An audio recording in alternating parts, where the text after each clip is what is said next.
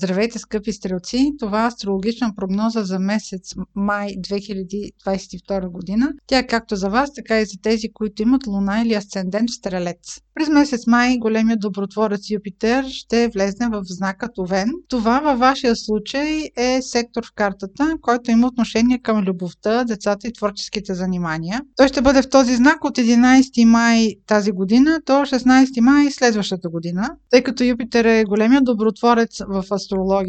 Там, където той превивава в съответния сектор, вие ще имате съответно и най-големия подем през годината. Този сектор Юпитер ще стимулира любовните връзки, ще се забавлявате повече, ще бъдете по-големи флиртаджи, ще стимулира тези от вас, които биха искали да имат дете, да постигнат целта си. Ако практикувате някаква творческа дейност, някакво занимание, ще имате вдъхновение. Този сектор също така има отношение и към спорта. Тези от вас, които упражняват някакъв спорт, независимо дали е хоби или е професионален, също ще бъдат изключително много стимулирани и могат да очакват подобрение на постиженията си. През месец май Меркурий ще бъде ретрограден за времето от 10 май до 3 юни. Първоначално за времето от 10 май до 23 май да бъде в сектора на вашите партньорства. Това няма да е много добър момент, ако водите преговори или ам, създавате работни партньорства по работа, съдружия. Също така, ако имате някакъв спорт с партньор, интимен или брачен. След това от 24 май до 3 юни Меркурий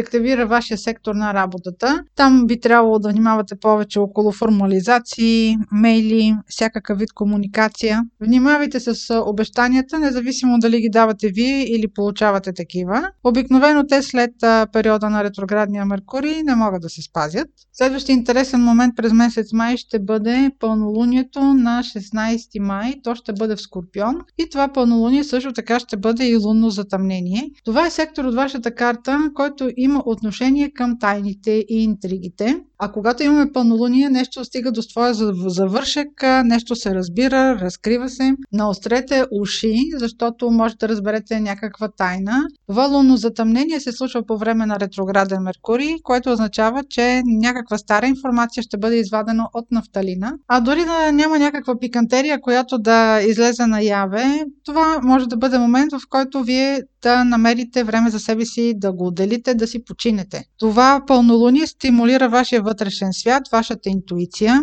дори сънищата и около датата се препоръчва човек да се отдръпне и да се осамоти. И накрая на месец май, на 30 май, ще има новолуние, което ще бъде в Близнаци. Това е сектор от картата, който има отношение към вашите партньорства. Може да бъде брачен партньор, интимен партньор или да бъде съдружник по работа. Там, където се случват новолунията, има импулс, има нов интерес, има инициатива. Може да дойде някакво предложение от вашия брачен партньор или интимен партньор или партньор, с който имате работни взаимоотношения отношения. Това няма да бъде най-удачният месец да се приеме предложение, което идва от другата страна, защото самия Меркурий е ретрограден и може да ви върне към някакви стари практики, стари навици или към стара работа, към стара практика, която преди сте имали и която след изтичането на ретроградния Меркурий, т.е.